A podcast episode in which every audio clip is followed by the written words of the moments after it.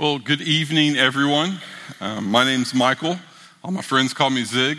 Uh, I have a new life in Christ. I'm recovering from pride, poor, and people pleasing, uh, and this week, uh, anxiety.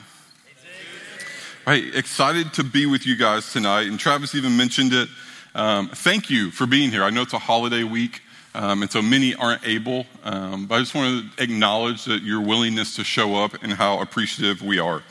And so tonight, um, we are starting a new series. And so as we enter into the holiday season, um, there are conversations that we have every single year. And we're going to begin a series that we hope will be helpful for you as you um, enter into the holidays. Uh, and we're going to be talking about the topic of forgiveness. Now, if you're anything like me, um, maybe someone that you're expecting to see at Thanksgiving or at Christmas or at a holiday party um, major inventory. It, it's this weird thing of um, often the people that are closest to us are the ones that we have been hurt by the most. So maybe someone has committed a sin against you, and so you know you will be seeing them. We hope these next few weeks will help you understand what does what is forgiveness what does that mean and then how does it actually come about in our lives? How do we extend forgiveness and how do we ask for forgiveness? And so our, our hope is that we can help equip you as you walk into the holiday season um, to be able to enjoy the holiday season to not be in fear or frustration or anger in the midst of it. So this was literally a part of my story. Um, when I was growing up, uh, when I was in high school, uh, my parents went through a divorce because of the actions of my father. He sinned against me, he sinned against my mother, um, and he, uh, he really hurt us. I mean, he, he angered me. Um, I became extremely bitter to him, toward him. Um, I didn't speak with him for over a year. And I, I just saw the way that um, his sin affected me and how I responded to it. But what I began to realize as I walked through Regen is that the frustration and the bitter and the anger I had toward my father didn't stay toward my father. It actually began to grow. And that little bit of unforgiveness that I had to him began to permeate and expand actually throughout all of my relationships. And so unforgiveness became something that I would put up a wall and separate away from people. It's because I, didn't want to be hurt like that again. I wanted to feel safe and protected. But what I began to realize is as I had a correct understanding of what forgiveness is, I actually began to find freedom. You see, my unforgiveness actually put me in a cage it felt like I could never get out of, that I was always responding a certain way. But yet, what I, what I learned when I had a good understanding of what, what the Bible says forgiveness is, is I found freedom. And so tonight, that's what we're going to do. We're going to start this series, and we are going to talk about what is forgiveness. And so, um, as we get rolling, we're going to answer really two questions What is forgiveness, and why is it important to us? And so, as we get rolling, the, the, first thing we need to understand is what is forgiveness? And so, just simply put, the term forgiveness means the dismissal or the canceling of a debt. Now, I'm going to state something really obvious, but it's also really important in that for something to need to be forgiven, it means you have been sinned against. Like, like someone has harmed you, they have, they have done you wrong. You, you have experienced that. And that's not something just to gloss by, because that is a reality. We live in a broken and fallen world. We sin against people, and they also sin against us. And so it's important for us to see what forgiveness is not before we actually talk about what it is. So I want to run through a list real quick. Um, and so, first, forgiveness is not excusing sin. Mistakes we can overlook, but sin requires payment and forgiveness. Forgiveness is not freeing the guilty of a demand for justice. Forgiveness is not denying your hurt or stuffing your anger. Forgiveness is not feeling, it's not a feeling and is not conditional. Forgiveness is not forgetting. Forgiveness is not trust. Forgiveness is not amends or reconciliation.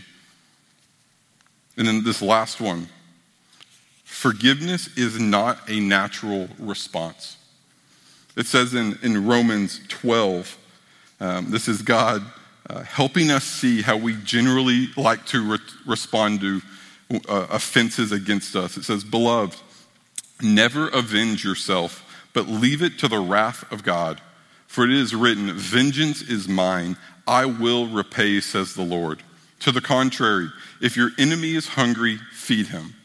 If he is thirsty, give him something to drink, for by doing so you will heap burning coals on his head. Do not be overcome by evil, but overcome it with good. And so we see here specifically that the Lord promises to deal with sin. He will deal with my sin, and He will deal with your sin. He is a just God. He is a good God. And so He cannot overlook sin. So, we've talked about what forgiveness is not. Now, let's actually talk about what it is. And I want to start in, um, I want to actually start with the foundation verse for step eight forgiveness. And so that is Ephesians 4 32 uh, five, uh, through 5 1. It says, Be kind to one another, tenderhearted, forgiving one another, as God in Christ forgave you. Therefore, be imitators of God and as beloved children. So, this verse really teaches us two specific things that we've got to understand about forgiveness. And first, what it actually teaches us is that before we can ever address forgiveness horizontally with others, we've got to understand what forgiveness vertically with God looks like. Forgiveness is a vertical transaction. And so we see this most, uh, most prominently in who we are and what God has done for us. So we are sinners who have sinned against a holy and righteous God. We've also sinned against each other, and our sin has incurred a debt. In fact, scripture teaches us that man is in rebellion before the Lord, and he has turned away from him in his sin. And so we don't even want forgiveness from the Lord, it says. That we are actually running away from him in our own sin. But yet, God, in his grace and kindness, did for us what we could not do for ourselves. You see, God is just, and so payment had to be made for sin. And the penalty of sin is death and separation from God. But yet, God, in His grace and mercy, made the decision, not because of anything we had done, but because of who He is, to send His Son to die on the cross. And Jesus Christ, who lived a perfect life, did not deserve to die on a cross, but did, died for our sins. He paid the penalty of our sins. And praise God, he did not stay dead, but after three days rose again, showing that his death had satisfied the penalty for sin, satisfied the wrath of God. And so we see that God transfers his demand for justice from us to Jesus as he offers us forgiveness. You see, it is through faith, or it is through grace by faith that we receive forgiveness. Grace by faith. We see this really in Colossians 2. And it says, And you who were dead in your trespasses and the uncircumcision of your flesh, God made alive together with him, having forgiven all of your trespasses by canceling the record of debt that stood against us with its legal demands. This he set aside, nailing it to the cross. You see, God just didn't simply overlook our sin and forgive us, He did something about it, and we receive it through faith.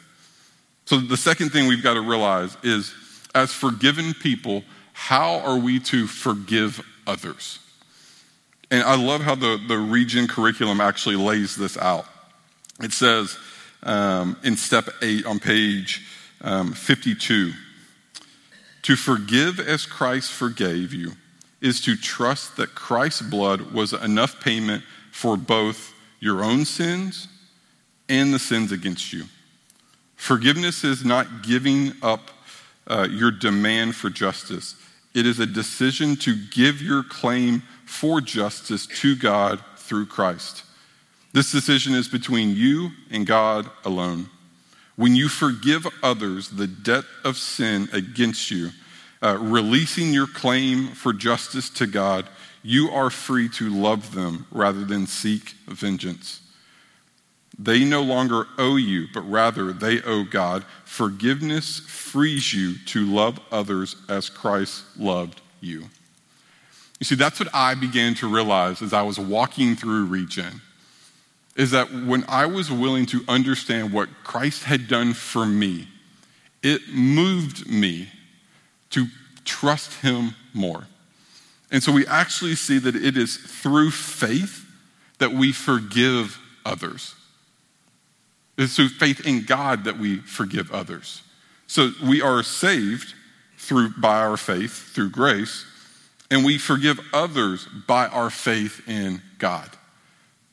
You see, what I learned was that by extending forgiveness to my dad, I was trusting that God would deal with his sin. And I'm, and I'm, thankful that God has dealt with his sin and that Christ has been the payment for my father's sin. Because my father has placed his faith in Christ. And that's a beautiful thing to see. The hard thing, though, was um, we love to talk about forgiveness and the, the, the, way it looks in the end. I love the way C.S. Lewis uh, actually says it. He says, Everyone says forgiveness is a lovely idea until they have something to forgive. Isn't, isn't that the truth, though? So, from my own story, I had to, to step in and acknowledge the sin and trust it to God. And what it allowed me to do, it freed me to love my father. I, I would add that I had to love him wisely. I had to draw appropriate boundaries at times, which we will talk more about in the coming weeks. But the beautiful thing that it allowed me to do um, is take small steps. And as I began to forgive him and continue to choose to forgive him, I began to see God work in some really cool ways. I think one of the most vivid ways that, that can be, it can be seen uh, is that my family would send out a Christmas card. My dad's family would send out a Christmas card every single year. And for about six years, I was not on that Christmas card. I wanted nothing to do with that Christmas card. Um, but God was at work in me, and He was rebuilding a relationship. You see, we love to, to talk about the end of forgiveness, on, on what it looks like. But there's a, there's a whole process that you have to walk through. And you begin to learn that as you trust God, your faith continues to grow. And as you trust Him a little bit more, your faith grows. And as you trust Him a little bit more, your faith grows. And so it's fun that a couple years ago, we got to take this picture that's on the screen behind me now. And that's our Christmas card.